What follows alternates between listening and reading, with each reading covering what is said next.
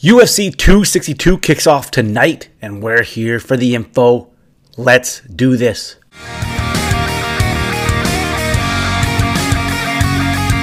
What's up, friend? Welcome to DFS Tavern. I'm your betting bartender, Anzo. Today we talk UFC 262. Oliveira versus Chandler should be a great fight.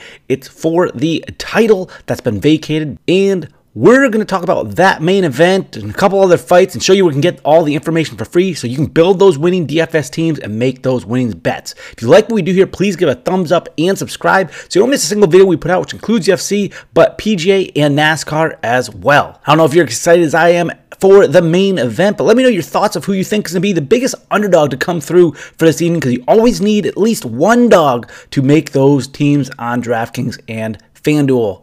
Let's jump to the website. All these links are down below. You get the website, go to the left side toolbar, click on UFC, and you'll see UFC 262 is already loaded up in there as well as the stat model. What you're going to want to do is click on this gray box that pops up. That way you can open up the stat model just like this to use to make it easier on your phone, your tablet, your computer, wherever it is you're looking at the info. Now, we go from the main event on down on the model. You can see we have all the stats, including the salaries for both FanDuel and DraftKings. With the Vegas odds, we have the inside of distance, which we want lower and lower numbers. So minus 470 to finish in the distance is great. That's something we're looking for. Then we have all the stats and how they finish. Are they a finisher? Do they knock out? Are they submission artists? How long are their fights in UFC sanctioned events, as well as striking and grappling, and then our notes on the side, as well as all of our social media links and donation tabs.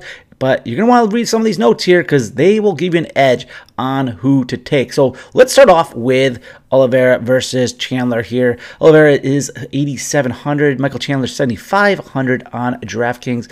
I think this is one of those fights where you might want to throw the dog in to quite a few of your lineups. I'm sure he'll be very popular among underdogs because it saves you a lot of cap space for the rest of your fighters. You can see on FanDuel not as much as a discrepancy in pricing at all, so it's more of a DK play than anything. And Chandler really wowed us last time out in UFC. Has one UFC event. Uh, he's won six of his last seven, most of those with Bellator. You can see he's a striker and a finisher, but he also gets at least a couple takedowns in there, and his takedown defense is pretty good. Now, Oliveira is a submission artist and can pretty much find you and choke you in any type of position that you are. So sometimes he wants to go to the ground and lay you to the ground. You can see his striking numbers are lower than most fighters.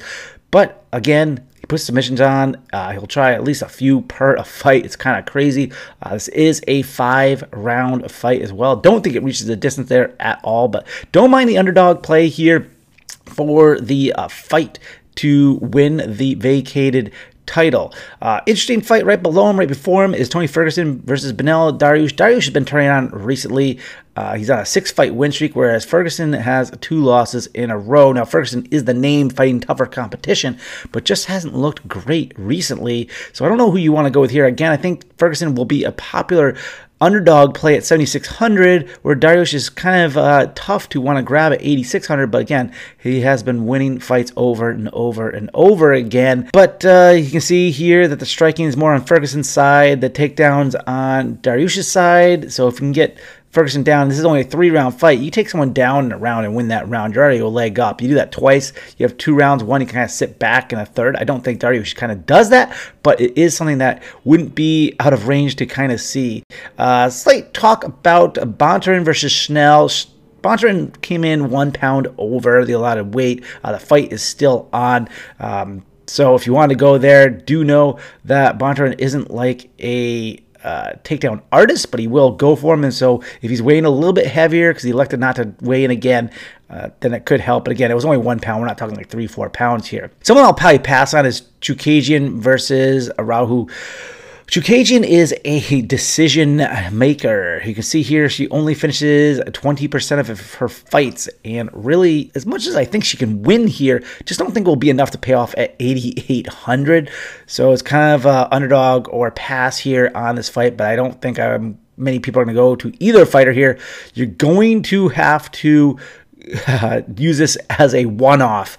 Uh, basically, they'll be both very low owned, and I mean, if it ends up being not the way I see it, which is again a long, kind of boring decision type of fight, and someone scores a ton of points, uh, then you could win some GPPs. But yeah, probably passing on there. Jacare Souza versus Andre Muniz.